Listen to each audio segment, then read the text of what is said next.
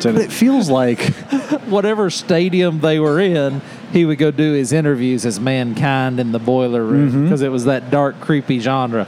Well, there's some work going on here at the mission, and we're in the boiler room right now. we are. We've got the stovepipes looming ominously over the screen. This is this is but something. um, I feel like we're in timeout over here. once again, I was proved right today. When they went to drop after the whole rigmarole of me ex- figuring out we needed to drop the smoke eaters in here, mm-hmm. marking them, I said, "Get a cherry picker in here to drop them. Don't try to do it from ladders. Somebody's going to get killed." Right. Well, they did it from ladders. Luckily, nobody got killed. Only a But couple. by the grace of God, go I. only a couple of maimings. Right. And the reason was we could not get a lift through that door. If you look behind the screen right here, there is a lift. And they, they- and they didn't lower it in from the ceiling. They drove it through that door that I told them they could drive it through. Why did they? That's a double door. Why did they think they couldn't get a cherry picker? The turn radius. Uh, But once again, I was proved right. I just for the for the record out there, everybody keeping score. That Shane two thousand nine hundred and eighty eight World one. So anyway, how are you today, Trey? All right, we are both in a bit of a punchy mood tonight. This is going to be an interesting show. Yeah, I've been fighting the HOA. You've been fighting the laws of physics. Yeah, everybody, eh, I'm a little bit punchy today, as Trey put it, just because I'm in the middle of a stupid situation and I'm going to have to stupid my way out of it. yeah, I can't even smart my way out of this situation. I got to stupid my way out of it. You're you're wrestling with hogs. Both of you end up muddy. Only the hog likes it. That's right, exactly. And all. Okay, so I gave so to brighten my day, I've gave Trey a special cigar, and I'm going to put enough pressure on him. There's no way he can enjoy it. All right. So, what I brought for you was La Gloria Cubana 8th Street. Um, it's an Ecuadorian Habano wrapper over a Nicaraguan binder and Dominican Republic and Nicaraguan filler. Now, the key is made in the legendary El Titan de Bronze factory. And you know how much I love the El Titan de Bronze factory and everything they do. Mm-hmm. So, that's a very special cigar that come out from La Gloria Cubana. My question for you, and you don't have to answer now, but by the end of the show, you've got to tell me what you would pay for that cigar. Gotcha. Because you know, if I'm asking you that, I'm either asking you that because it's a extremely bargain or it's a little high. Right. So you're go. I'm gonna. I'm gonna let you smoke it, I'll and t- then go through the process. I'll tell you right off the top.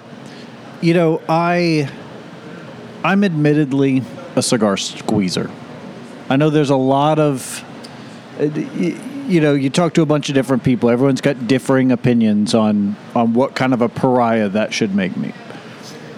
But I went through such a stretch where every cigar I was smoking had a tight draw that I developed a fairly keen ability to suss out bad draws from good by a light squeeze, never so much that I damage a wrapper or anything like that.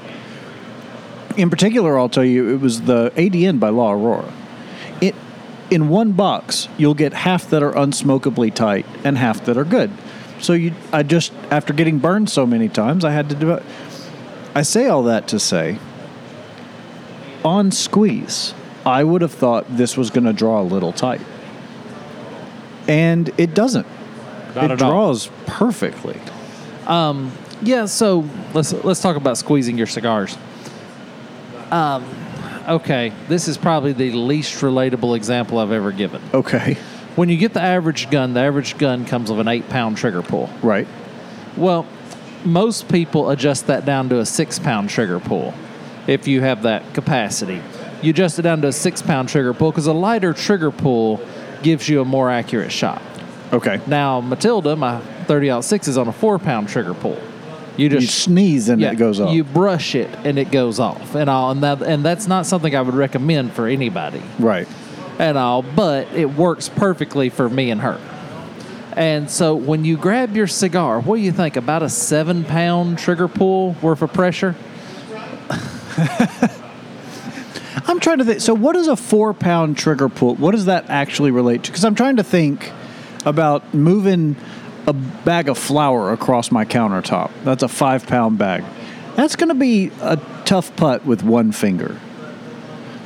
So it can't actually be exactly like I'm curious where that how that gets uh, standardized. I don't know. I don't know the process for that. You know, there should be a scale for squeezing, a squeezability scale, if you will. So the comedian Eddie Izzard, who I you know I'm just a tremendous fan of, in one of her really early acts had a bit about going into the the supermarket. Because you know they all say you got a squeezy squeezy but no one no one knows. How do you know? And and the the joke is putting electrodes on your finger so it's like woo, wee, wee, woo, and that's what we need. We need the the squeeze-o-matic that just goes you slip it on your fingers. It's like a caliper and it measures the Well, you know, so if you th- if you're thinking about your five pound bag of flour, yeah if you were pushing your five pound bag of flour across um, fairly rough linoleum, that would be an eight pound pull. okay If you're pushing it across a smooth counter, that'd be a six pound pull. If you grease the counter up and you push it, that'd be a four pound pull. all right Does that quantify it for you? So so it would. I was thinking like hang it from a pendulum, and it's about. So that would be too light, even though it's five pounds. It's, it's fairly interesting that you went with mechanics and I went with lubrication. Freud would have a field day with that. somebody, somebody listening right now that's a psychiatrist says this is very telling. Oh, and also, Aganorsa Leaf, Supreme Leaf 2023. So that's what I'm smoking. So I've seen the Supreme Leaf came in last week and I said, all right. And then I said, no, I'll wait and get it on the, smoke it for the first time on the cigar cast. I thought you had had that. This is the new one. This just came out this year. Oh, okay. They come out with a new one every year. That's right. But Um, it's a different blend each year. No, well, yeah, somewhat, but more more likely to different size. Gotcha. Okay. I was thinking it was just an annual release. I didn't realize there was. No, because they've released it in box press. They've Oh, released it in okay. Robusto. The year they released it in Robusto was the worst Okay. because nobody wanted to pay the price for Robusto. And all. It was the hardest year to sell those things ever. I get that, especially So- for a brand that doesn't have a lot of staying power anyway. Yeah, so intelligently this year they made it a Toro so that a normal human being would want to purchase it. Yeah. And um, so it's a um, a Corojo 99 wrapper, Nicaraguan binder and fillers. I mean, good stuff, Aganorsa leaf. It's going to be hard for it to go wrong. All right. So I'm to give that a shot. We're to see what that's like today. Sorry, I had to had to move on out of our squeezing It, it's fine. Uh, so, but before we get into the the topic at hand, I've got a question for you because I was thinking about this yesterday. When was the last time you bought a cigar from not a cigar shop, like a discount tobacco place that has a humidor or a smoke shop that sells glassware and other kinds of stuff happens to have a humidor? Couldn't tell you. Ha- has been years. It it had been a while for me too. Yesterday, after so we went into Medina because my daughter's uh, high school play. They were doing a Shrek the musical, so we spent we went to the Saturday and the Sunday show. The Sunday show yesterday was from 1.30 until you know about four. By the time I got back into Jackson, it was about five. There, there's only one cigar shop in Jackson. They don't open on Sunday at all, but there was a a, a glass, uh, almost a head shop, but they had a proper walk-in humidor. I said, well, I mean, I had a couple, but I was it, for for reasons that don't really matter. I wanted to have a couple extra just in case I needed them for the duration until I got here tonight. I walk in, and the selection pretty remarkable. They had the Romeo and Juliet Nicaragua, the blue label that I love oh so very much. Bunch of Rocky, bunch of Gurkha, blah, blah, blah, blah, blah. This is what got me thinking though. They had the Oliva Master Blend. When was the last time you saw one of those in a proper shop? It's been a minute, right? I started thinking about it. Every time I go into a place like that, I see that cigar. And it just makes me wonder how that cigar, that is a phenomenal cigar. I absolutely love the Oliva Master Blend. But I never see it But yet, every time I go into some just hole in the wall closet humidor that probably has people shopping in it once every two weeks, I see them all over the place. Now they were 16, 17 bucks, which is not bad for that cigar when you consider how much everything else has gone up. I remember them being about 12, 14, but it's been a number of years. So I figure, okay, that's I didn't get one, but I was just it got me thinking about that cigar. Why Oliva doesn't distribute that more? Gotta be, you know, those most of those humidors are handled by a company that just stocks them. Mm-hmm. There's not somebody at the liquor store that knows cigars that comes in there and stocks those. I have a buddy that used to work for one of those companies, and his job was to go into these gas stations and say, "Okay, You need this. yeah, you you're out that. of Baccarat, you're out of Chillin' Moose, you're out of you know whatever," and get those ordered and get them in through a distributor. So it makes me wonder if maybe the distributors kind of have sewed up that master blend Maybe so much that Oliva's not, you know, the the reps are not getting samples, they're not marketing it, which is and that just may be why. Yeah, I like Fisher King. Uh, Is that the the big one? The big broker that does that that sells padrones to people that can't open a padrone account. I, I guess yeah, maybe they've got the market sewn up, but it seems like a total miss for Oliva. Yeah, it's Lipman around here. Oh, Lipman does it. Uh huh. I didn't know that. Lipman does everything. Man, Lipman does beer, does cigars, does everything. Changes your oil. Yeah, but they'll pop the popcorn if you let them sit around long enough. But um, yeah, you know, I went into a liquor store humidor Yeah, Did you say pop the popcorn? Yeah, it's an old wrestling term. Yeah, but that was that's missing from this shop. That would be awesome. Popcorn Yes. wouldn't wouldn't hurt the atmosphere at all. No. We can get a You gotta popcorn talk to- maker in yeah. here. I can get Mark on the pop the popcorn. Oh, so I didn't know that was missing from this shop, but now I want some popcorn. So no, I did. I thought I had. It's funny how our lives parallel sometimes to live such different lives. I walked into a liquor store yesterday. Um, we was in Brentwood. Glenda was still shopping in one store, and I went to Total Wine, which is a liquor store the size of a Walmart, oh yeah, it's massive. ridiculously huge. And I'm not a big drinker. I just love walking around liquor stores. Yeah. I, I, there's something about it. I like seeing what's out there. It's really fun people watching. Yeah. You've got the you've got the bourbon heads that are looking exclu- just for the ex- super exclusive stuff. You've got the dead-eyed alcoholics. You've got the the people going to their book club and need a cheap but passable bottle of wine. Like there's all manner of people in there. Oh yeah, and you got the the guy. I had the guy yesterday in the bourbon place, and I was talking to his buddy, and I know this is how the conversation. Hey, hey, they got Basil Hayden toast. Is that any good? Oh, it's amazing, man! I can't believe they have that. Get a bottle, okay. And they got the Weller. Oh, okay. Well, which which horse has it got? Oh yeah, get a bottle of that too. Get a bottle. of... and this guy probably walked out there thousand dollars worth of liquor Right. that he's never going to get paid for by his buddy. But anyway, I walked in the humidor there, and I said, "Okay, that's a perfectly passable humidor. That's exactly how a humidor in a liquor store should look. yeah. They had just the basics, nothing really boutiquey, nothing really simple. Range in price doesn't need to be anything in that humidor under twelve dollars. Right. Because if need- you're buying your cigars there, you're not all that worried about the economics of it. Doesn't need to be anything in that humidor over twenty bucks. Right. because it's going to sit there forever. They had a ex- perfectly acceptable gas station humidor, for lack of a better word. So, all right, moving forward. From Fox 13 News, Tampa Bay, they're, on, your, side. Bat- Bats living in the J.C. Newman Cigar Building could be getting a new home. So we did this article a year or so ago about the bats that were in the old building that they were remodeling. Yeah, and then we touched on it a little bit about three weeks ago, talking about the park they're building, complete with bat houses. Right, and this article goes into a little more detail about that. That they're slowly get they're getting the bats out naturally. They're just putting tubes in that the bats go out and then they can't come back in, and they have to go across the road to the park and get into the bat houses there.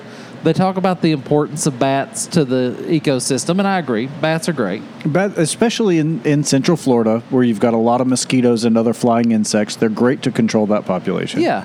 And I mean, I applaud JC Newman. JC Newman seems to be on top of things. They seem Yeah. like they really go the extra mile for their employees, for their bats, for everything. I think before they even started talking about this project in any sort of tangible way, they got their either their PR department or an outside firm and said, plan this for us.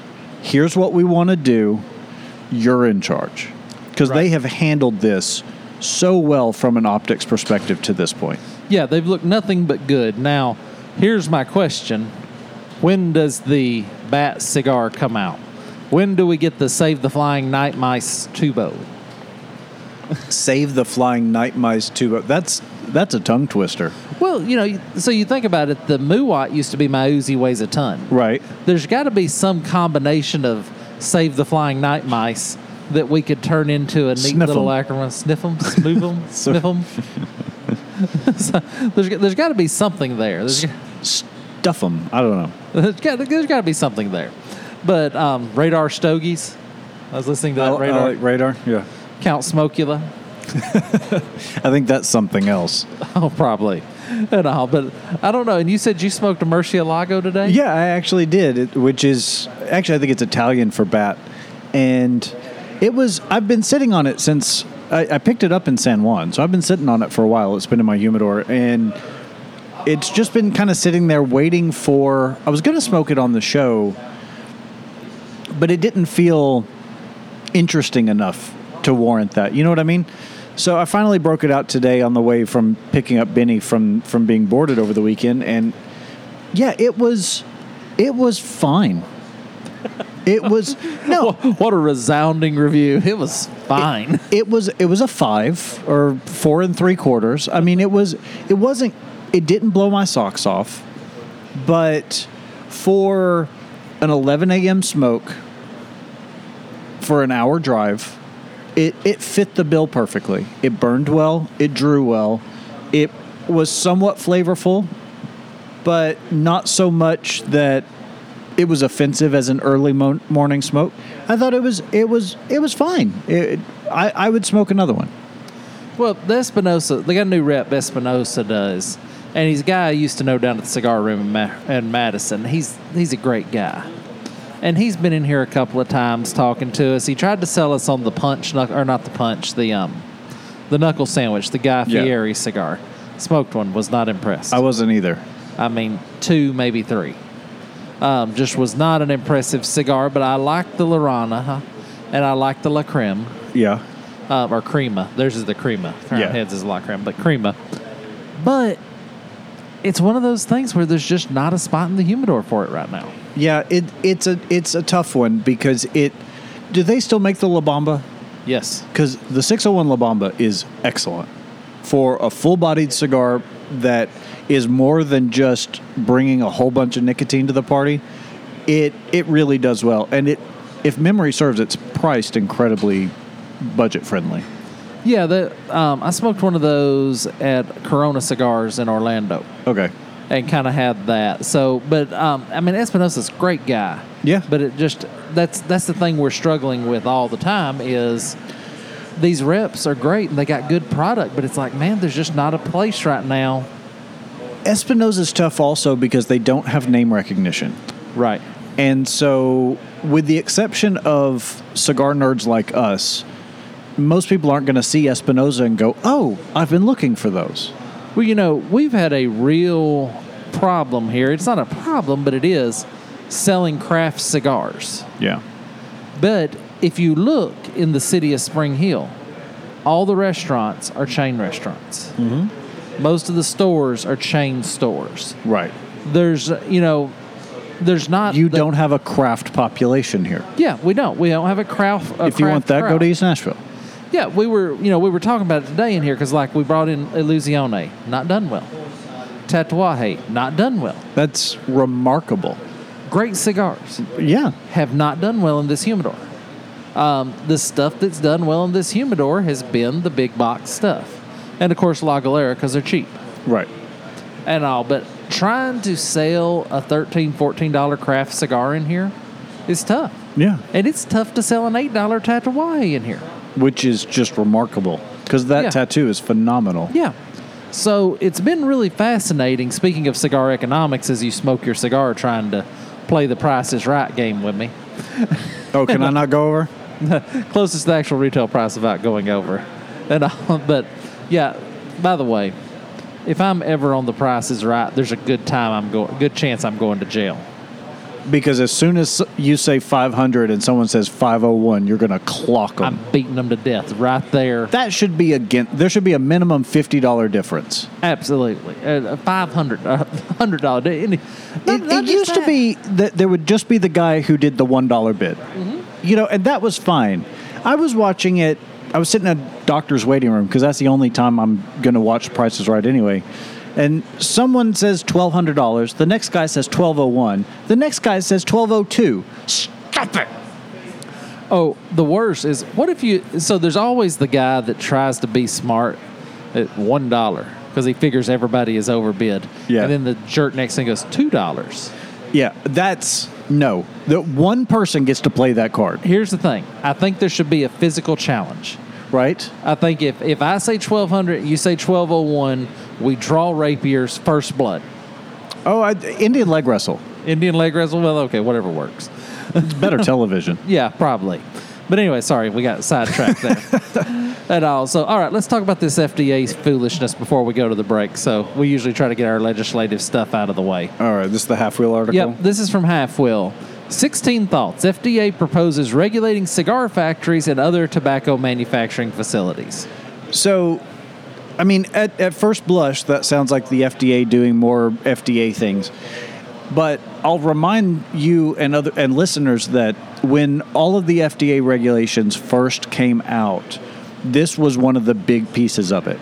You know, requiring certain sanitation guidelines, requiring stainless steel production tables instead of wood, all of these kind of things. Most of the regulations, not just the you know the blend registration, but most of the actual regulations were were on this side of the side of the house. It was it was about managing the air quality of the production facilities, the utensils you use, the things like that. So this isn't necessarily new to the FDA fight. So, okay, I got a couple of questions about this. So, are they saying if we don't go to Nicaragua and inspect your factory, we're not going to allow your cigars to be sold in the United States? Yeah, so it it proposes a very interesting chicken and egg scenario, doesn't it? Oh, well, we don't have the resources to send somebody out. Okay, well, that's your fault, not ours. Yep, you still can't sell it. Right. It's it's Because that's what's going to happen, right? They're not going to send we because the FDA doesn't really have jurisdiction in Nicaragua. So what happens when Nicaragua says, "No, you you can't get a visa?" well, what happens when you get the ultra liberal FDA employee that goes down there and says, "What? You're working for two dollar and forty three cents a day?" and drives the price of all of our cigars up because they start raising hell about how much these people are getting paid. When two dollars and forty three cents a day in Nicaragua will get you a chicken, a pot, and a bottle of rum. Well, I don't know how much of that. I, I- don't have that much concern about that because they don't really have any. You're, you're thinking about the person acting kind of as a rogue agent with their personal ideology as opposed to acting in an official capacity. It's possible, but well, the FDA is notorious for saying, "We want you to pass our guidelines." Okay, what are your guidelines? We'll tell you. Okay, how will you tell me? Well, you'll pay us a bunch of money, and When we'll you come break inspect these it, And when you break it, we'll tell you you broke it. yeah, So I don't think it's too much of a reach to think that them inspecting cigar factories would just be a tremendous mess. oh, it'll absolutely be a mess. And, you know, now the encouraging part of this article is they did say, um, and this may be wishful thinking on Charlie's part, Charlie Menunos, or Monado, Charlie Monado part, that it does look like the, that we're getting the premium cigar exemption. Right. In in which case, for most of what's in our humidors now, this won't have much of a, an effect. Right. So is this the FDA saying, okay, we're going to lose the battle on regulating cigars.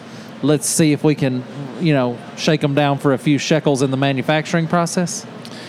Yeah, very likely. It's also possible that the the current you know cigar rights of an, of America lawsuit in D.C. is probably going to hold this up too, like it does all the other FDA regulations that they propose. As well, it should. yeah, And I mean, here's the deal FDA, if you want to get rid of vape, get rid of vape. If you want to get rid of um, cigarettes, get rid of cigarettes. If you need money to do that, hold a telethon. Right. Don't be Get Jerry Lewis. yeah, get dig him up, do whatever you got to do, and hold a telethon for hey, nosy people of America, we're going to keep people from doing what they want to do. Um, why don't y'all all send us some money so we can we can continue that fight? Quit trying to shake down the premium cigar industry to accomplish your goals that are against its best interest. Right. I guess that would be my thought on the process. So, all right, won't we take five? All righty. We come back. We're going to talk about a non alcoholic lounge and a fair and balanced article from Los Angeles Daily News. All right, we'll be back with that more after this.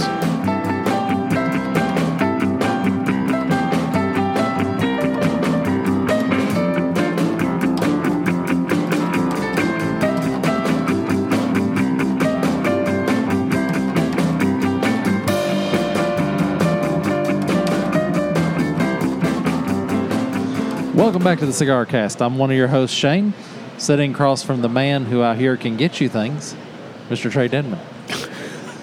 you don't remember that line from the Shawshank Redemption? Yes. When he says, "I, because I, I, need something special. I need you. I need to acquire something." Okay. Gotta. Okay, everybody, you're about to get a glimpse into the mind of Shane. Buckle your seatbelts. this could get dirty. Um, I'm I'm over here before you say anything. I'm racking my brain of something I could get that you can't. So, do you remember in the Cold War spy movies, they had the hollow tooth that they kept a cyanide capsule in? Yes. I need a hollow tooth, no cyanide capsule. Okay, I might that might be tough. I can get one with the cyanide. No, I need it without the cyanide. Okay. Preferably having never had the cyanide in it. Okay, let me go ahead. I would like brand new in package, hollow tooth, and all. And I want to put a Viagra in it. Oh dear God. because if ever I'm looks like I'm going to get tortured, I'm going to pop that thing.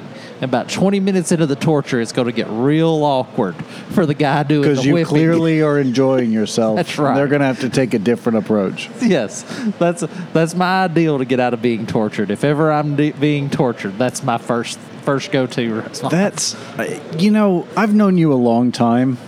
That's out there, even for you. is that as far out there as I've that's, been? that's about as far out there. Yeah. Well, then you have that one nightmare where the guy whipping you leans in and says, "You too, huh?"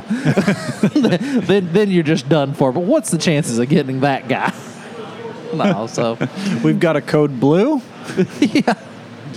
so anyway, I just thought I would thought I would expound on that ideal. Just if you happen to come across one of those unused empty molars, I'd like it. All right. I'll, I'll keep an eye out. You don't see that out yard selling, the estate sale? Not yet. I've seen a used one or two, but you know. Again, you're looking for new in box. Yeah, okay. I need new in box. I need one preferably that's never been used. Los Angeles Daily News. Cigar enthusiasts should be granted the same freedom as alcohol and cannabis users. All right, I'm not going to be on this article for long All right. because you and I have been beating this drum. It- everyone knows we agree with this. right, you know, well, especially as it pertains to the alcohol. Yeah. that people can just drink, you know, gallons of alcohol and drunk driving kills so many more people than cigars do. Exactly. Yet they still harp on cigars. But a pretty fair and balanced article. It's called, labeled an opinion piece. They didn't even put the guy's name on the article. Is it at the bottom? I didn't even say. Oh yeah, David. David Ozgo. Oh, president of the Cigar Association of America. but they, you know, they de- designate a lot of stats in here that really go to prove our point. And okay, I can smoke a cigar and drive home completely safe. Right. I can smoke a box of cigars and drive home completely safe. Yet they don't want me to be able to smoke cigars. But the guy that smokes weed and gets behind the wheel and kills a bus full of nuns and orphans, he's okay. Right. I mean, that just the the sheer um, what do they call that? Audacity? No, when you when you think Hypocrisy? hypocrisy. Thank you. The hypocrisy of this legislation, but I did feel like to be fair and balanced, I needed to mention that Los Angeles Daily News actually had a balanced article. I am disappointed that there are no comments on this article. I really wanted to hear the peanut gallery. You know, I almost never read the comments on an article because it's always somebody. It's always the dumbest guy in the room. But I, sometimes there's value in knowing what the dumbest person in the room has to say. I guess uh, because Because heaven forbid he agrees with me. right, he Then I've got to rethink my whole ethos. The whole position. But this does lean to the Charlotte Observer. In a first for Charlotte, an alcohol-free bar comes to Uptown. It stays open till 4 a.m. So Charlotte's first boozeless bar has opened in just steps away from the Spectrum Center, and it's called the Sugar Lounge. Now, there's that's pretty self-explanatory. I don't think we have to go into you know Right. finding the address. They're going to do some quote mocktails, which means they're going you know serve fruit juice and ginger ale. Basically, yeah. In So- fact, they even said down here the recipe for their martini is, you know, club soda and lemon juice, Yeah. essentially. But so this brings up two different questions. One, this has to have been tried before. Yeah, I feel like it, certainly in Utah. Yeah, you would. I mean, I'm sure this has been tried before. There's been the you know alcohol-free bar has been tried numerous times, and I don't think I've never heard of one succeeding. I, I, as much as I love the idea, I can't imagine that it's going to work. which leads me directly to my second point. This could work because the social club is going to see a resurgence in our country, I believe. But is there in every bar in America, at least any bar like this? You know, certainly not your dive taverns in the middle of Pittsburgh that's got nothing but steelworkers on their way home. But your bars like this, your trendy bars, they all serve mocktails. So if your social club is about getting together and interacting with people I mean, uh, I can certainly appreciate the people who don't want to go to a bar, but most people who do enjoy to have a drink after work are not going to want to go to a bar where they can't have a drink. Okay, so here's my first question. The only way this work is um, if the clientele all has to be 21 and older. If 15, 14 year old girls are going to come marching in here and start placing special drink orders, I'm going to tear a hole in the wall. I'm leaving so quick.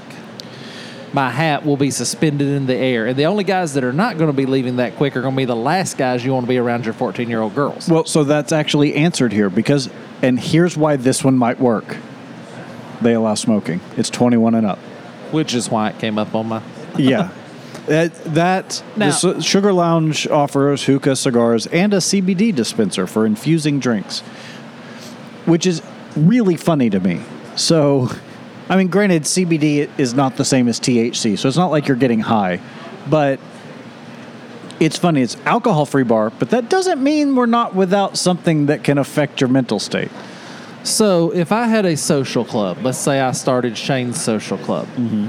and I wanted to say 21 and up only, could I legally do that? Yes.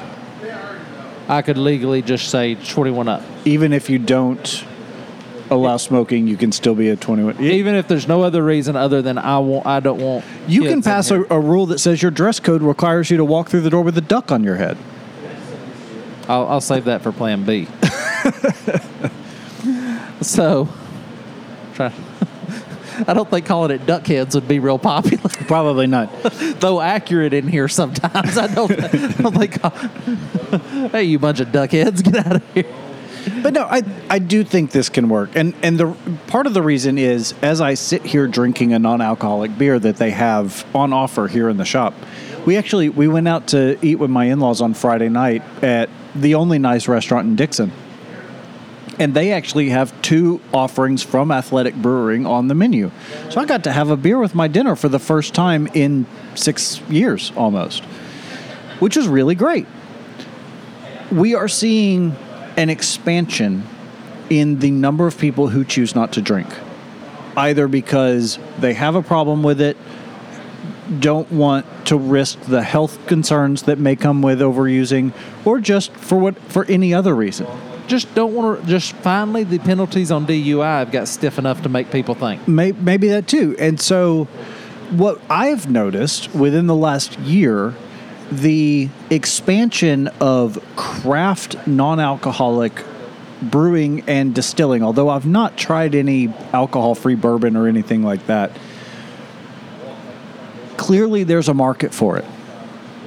And I think that's why the timing of this makes so much more sense because it, there wouldn't be shelf space dedicated to non alcoholic beer in the liquor store or in the grocery store. And they even keep it in the cooler at the grocery store down the road here. So it's taking up valuable enough real estate that there has to be a market for it. And if enough people want the kind of place, although for me it's kind of interesting. I mean, I get that they're going to have live music, but I think I'd still rather just go to a cigar shop. Right, but um, your wife wouldn't. If you and your wife wanted to go to hang out with some friends one night, Yeah. getting them all together to go to the cigar store would probably be a hard, tough. It, it putt. would be. Yeah, you're right. And as we've moved now, I don't know what the numbers are. As we've moved to more people working from home, you know, Glenda and I are here almost every night. Right. And we're here almost every night because she works from home, I work by myself, and if we didn't come here, we would be the only people we would see all day. Right. And we like to come and have the social aspect. And there's a lot of people come here more for the social aspect than the cigars. That's why the social aspect of a shop is so important, why it's such a living organism. Right.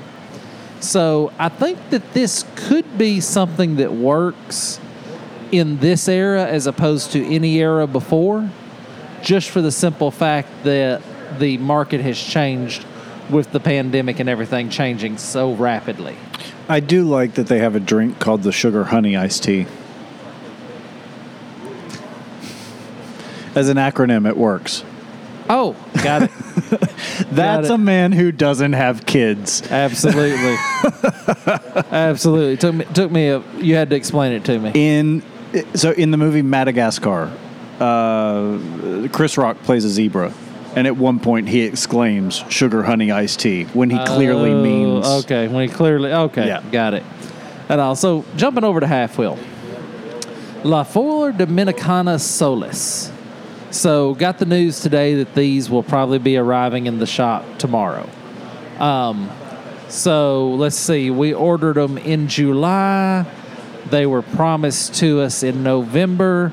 They will be arriving in March. Yeah, that's LFD. That's yeah, that's that's LFD to a T. That, that's that. Pretty much nobody's surprised by that, I'm sure. But I did get one while I was there at the show, and it was the best LFD I ever smoked.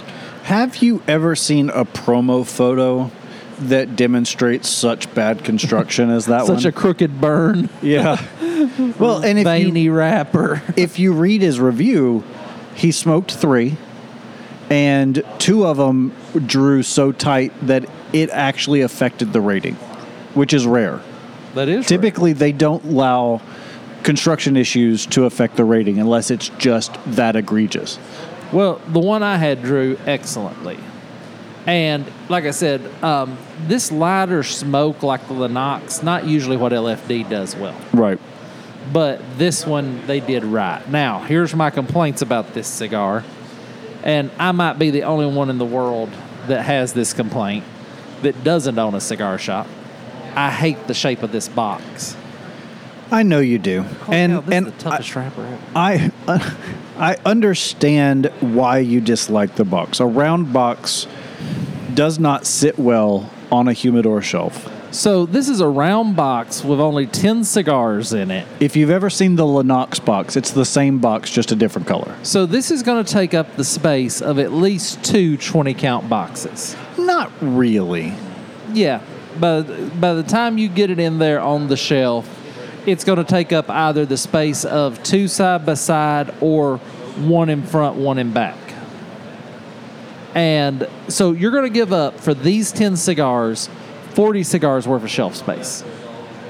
And that's just ridiculous. That's just an absolute.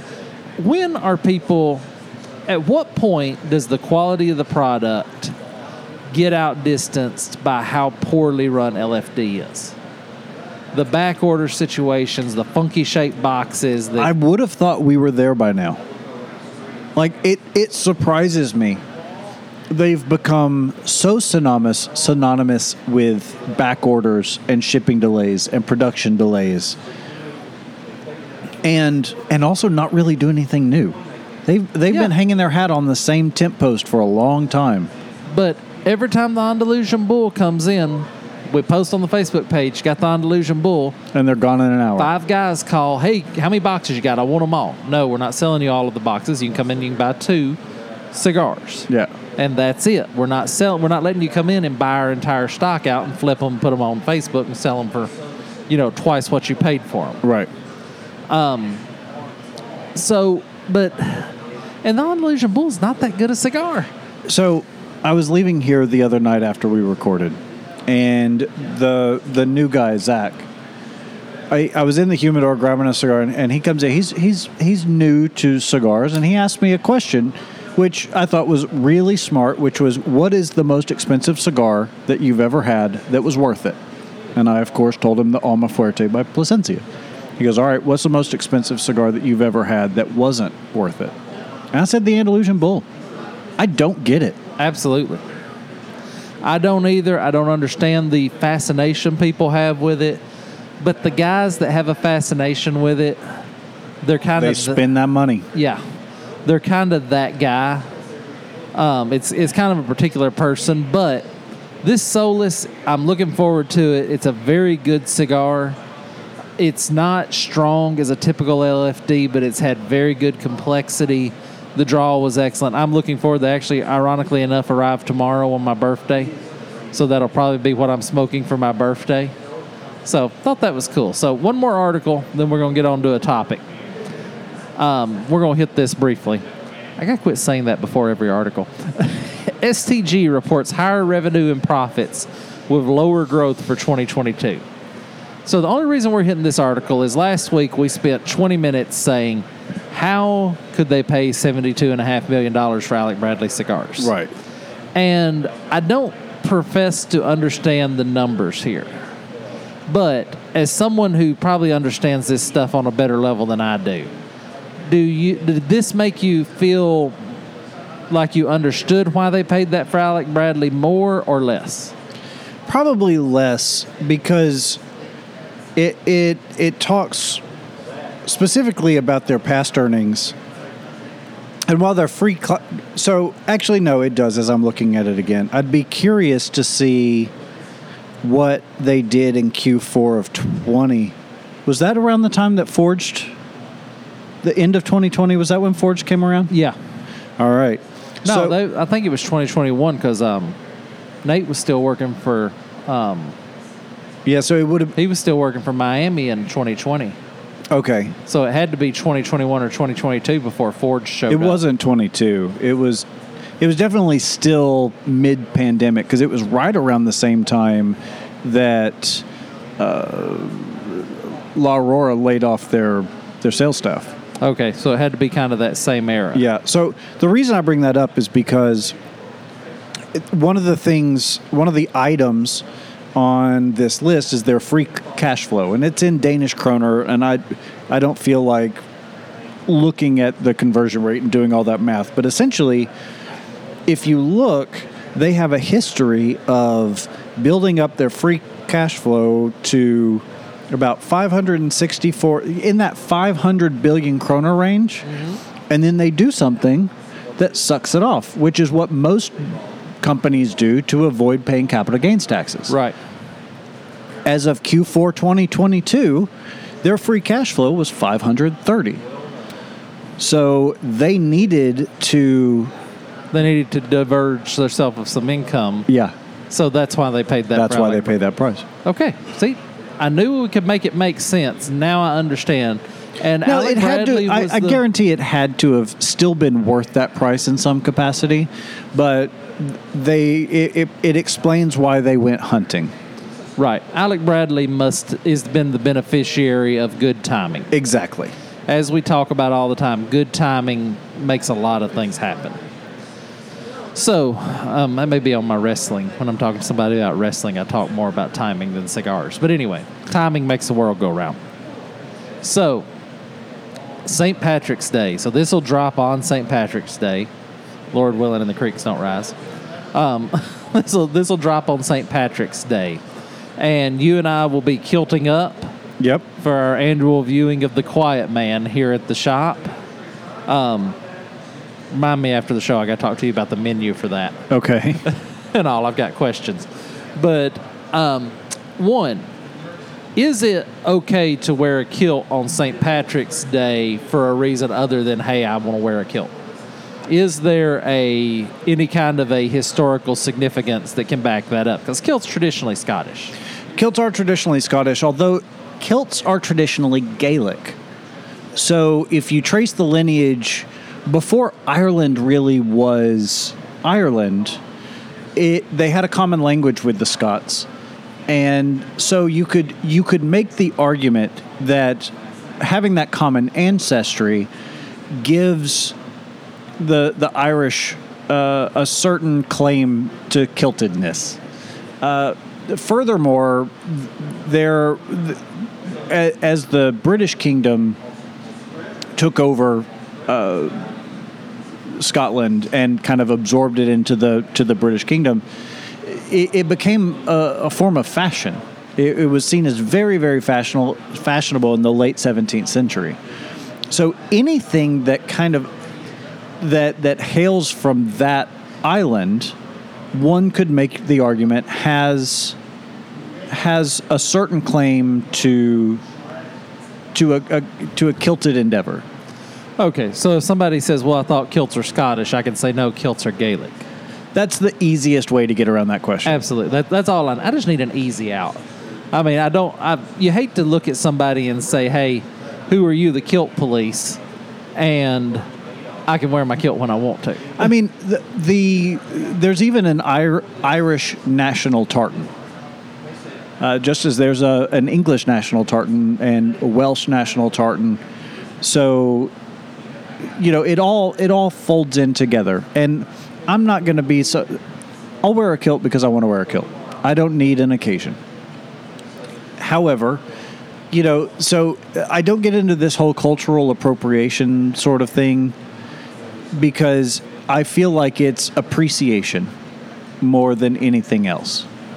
Yeah, I mean, if I wanted to wear, you know, um, one of the things I ordered was a um, shemagh, and I'll, um, David wore one on our hunt, and he showed me how versatile that particular piece of gear is. A shemagh, for those that don't know, it's a Middle Eastern. Um, it hangs around your neck, but it can be pulled up over your head. Special forces guys wear them.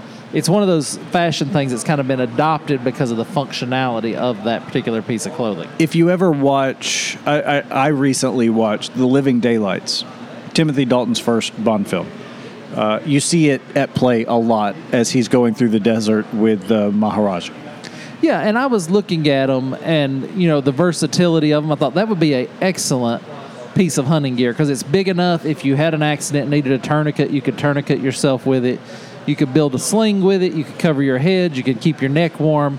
And I don't feel like that's cultural appropriation because it's such a useful item. Yeah. I think that's because uh, goodness knows I wouldn't want to steal anything from Middle Eastern culture. And putting that. That's right. You don't like their food, do you? Oh, not at all. Them and Indian food, gross. You're so wrong. But um, anyway, so okay, so we're good to wear our kilt on St. Patrick's Day and all, but it is interesting. We, you mentioned this in the notes about forming traditions. Yeah, you know, I was thinking through this because on Friday of this week, so when this show airs, we'll be sitting in here on Friday evening, kilted up, and watching The Quiet Man, which is something that we have done for going on six years now. Right. And I don't I know it was a tradition of yours long before I got involved.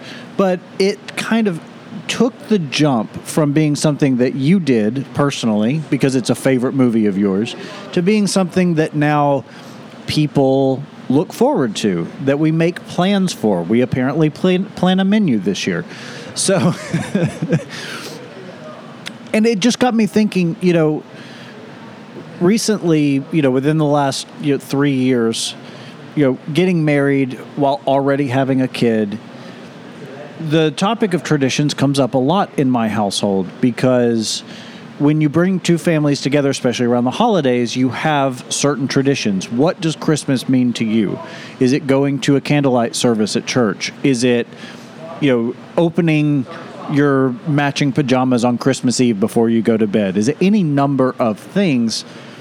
And you kind of have to merge those, but also occasionally you want to start a new tradition and like what if if you're trying to start a tradition that isn't just yours like what goes into that like i know that if i want to get something off the ground i tell you because you're because you're a golden retriever I'm a golden retriever. I, I can, You'll I get the I word can out. make that happen. yeah no, I can.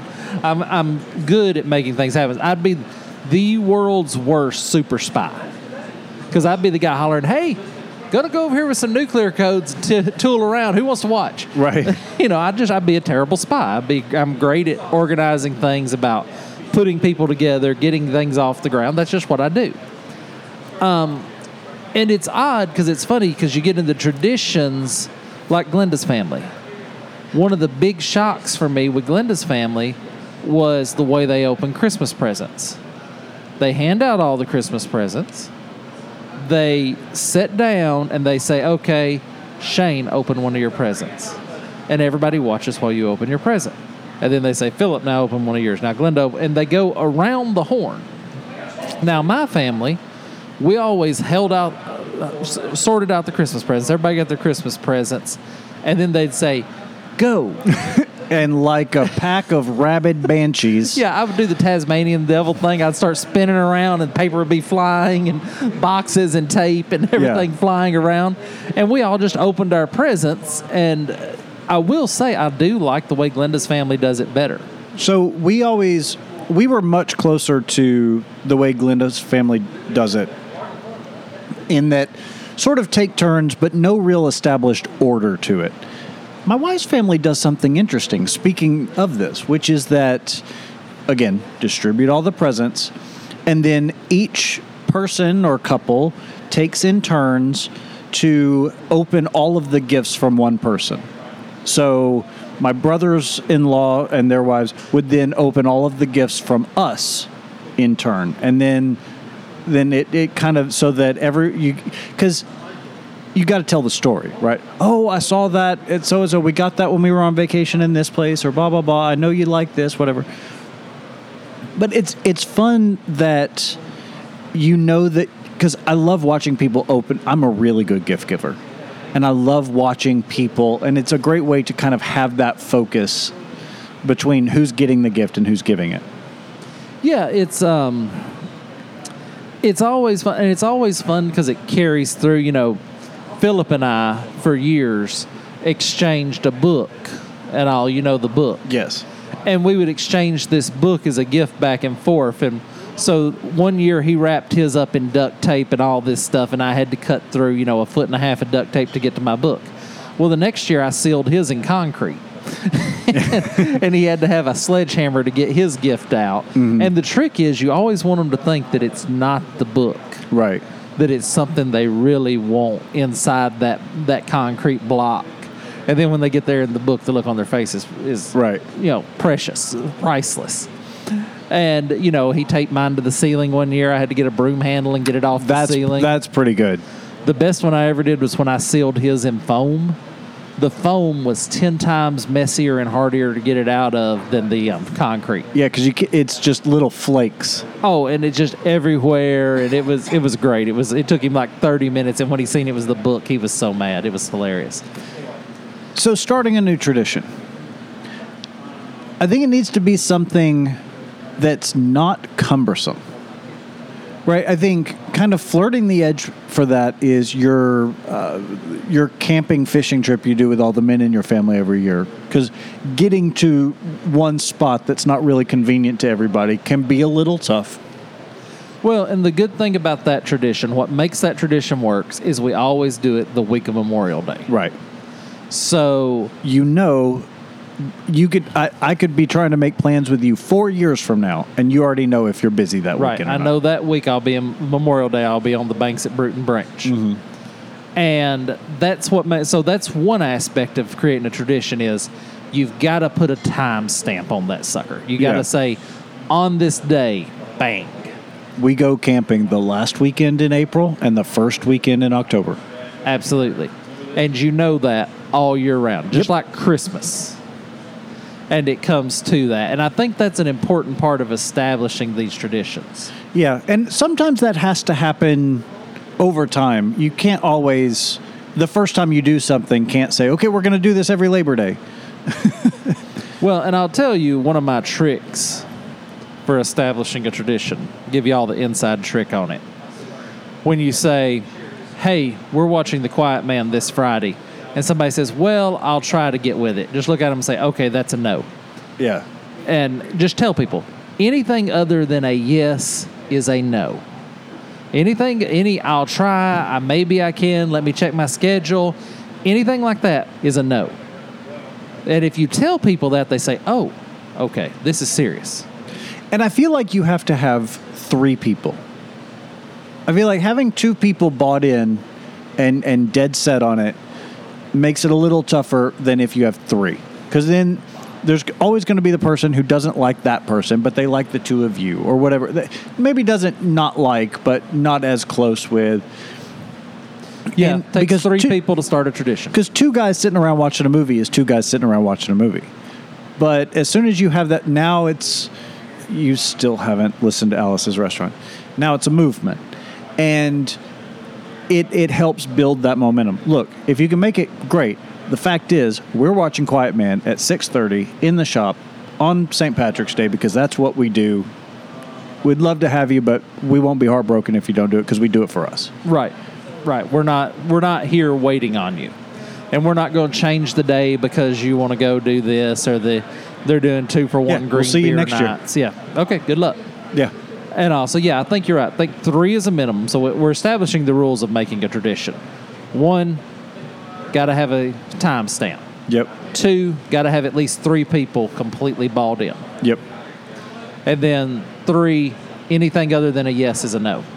And I think it has to be I think it has to be low effort fun. Yes, yes. Can't require a whole lot of. Know, of we can't say we're going skydiving. Right. You know, it's hard to, you know, every New Year's Day we go skydiving. That's a lot of work.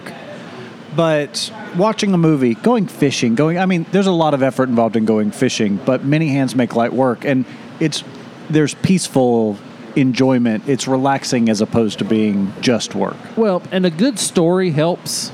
You know, um, our annual, we always take Good Friday off, and my dad and I fish together. Yeah.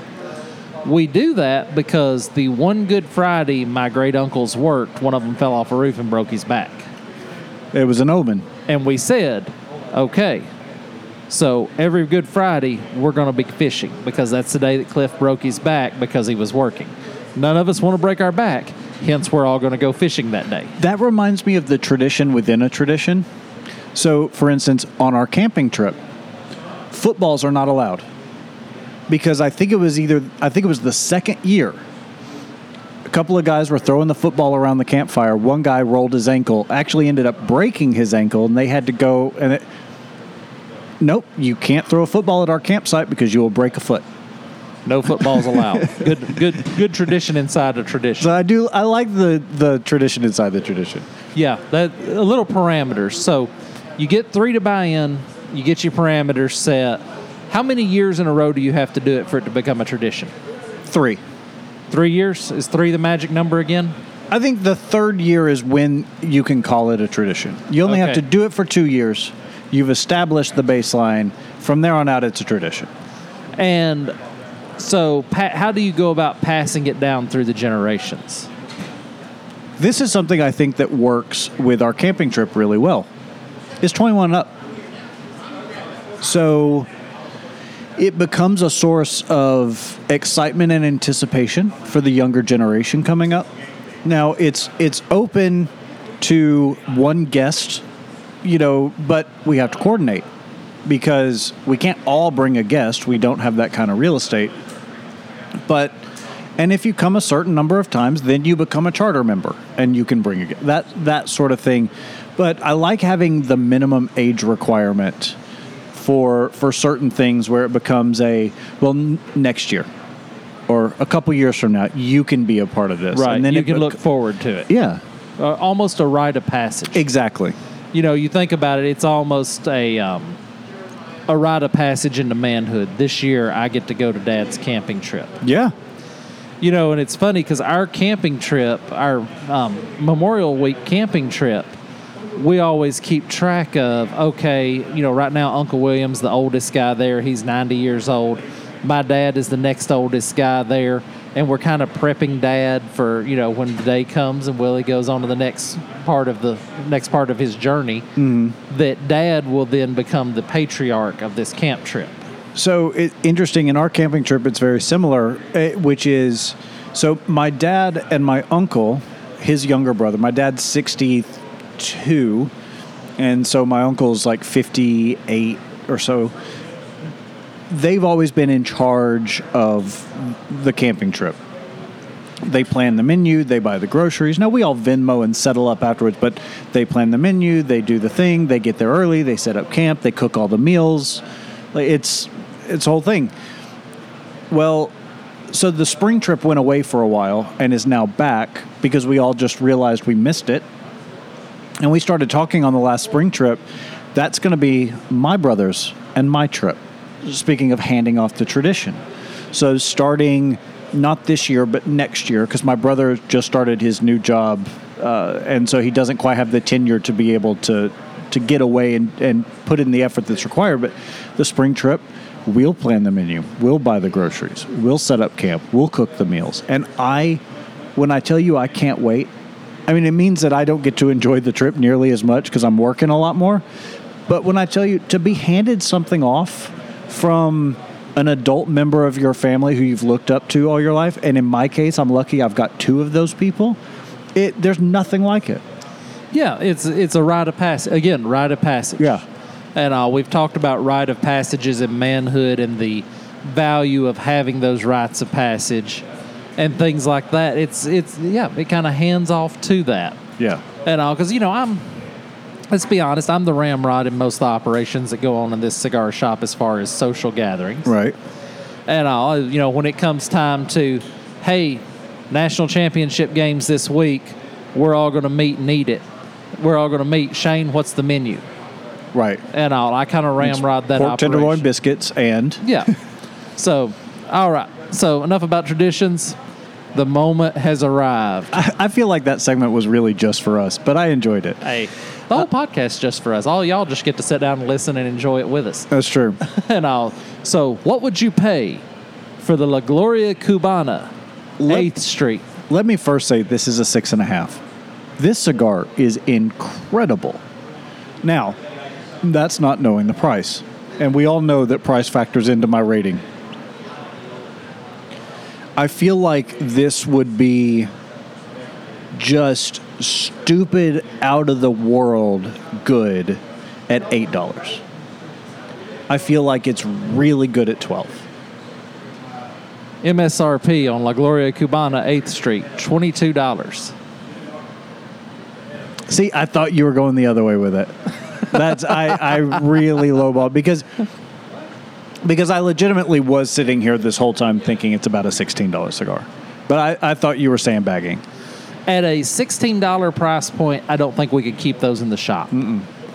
I don't think. And now it's a limited edition, it's a limited release, special edition. Yeah. If they made it a regular production cigar, if they had the ability to get the tobacco and do that, and they put it out there at 16 bucks, I don't think they could keep them on the shelves. Yeah, I think you're right. But at $22, it's hard to get people to try it. I'm smoking the Alma Fuerte over this at the same price. At that price, yeah, you're in Padron money, you're in Almafuerte money. And it's good. And I have no doubt that there is someone out there that that fits their palate to such a T that no other cigar will come close. Right. That's going to be somebody's favorite cigar of all time. So the Aganorsa leaf, it's a five and a half. It's like all the other Aganorsa leaf Supreme leafs. It's good, not great. It's kind of just there. Um, I'd like to see Aganorsa Leaf do a little better. Yeah. I'm not saying I didn't like it. I liked it. I think it's a good cigar. It's a, it's sitting at about 15 bucks in the humidor here, Okay. which is a little on the high side, but that's a fair enough price for it. Um, I don't think I would smoke it anymore if it was cheaper. I don't think I would smoke it any less if it was more expensive. Yeah. It's kind of the definition of an annual release. You pay a few few extra shekels for an annual release.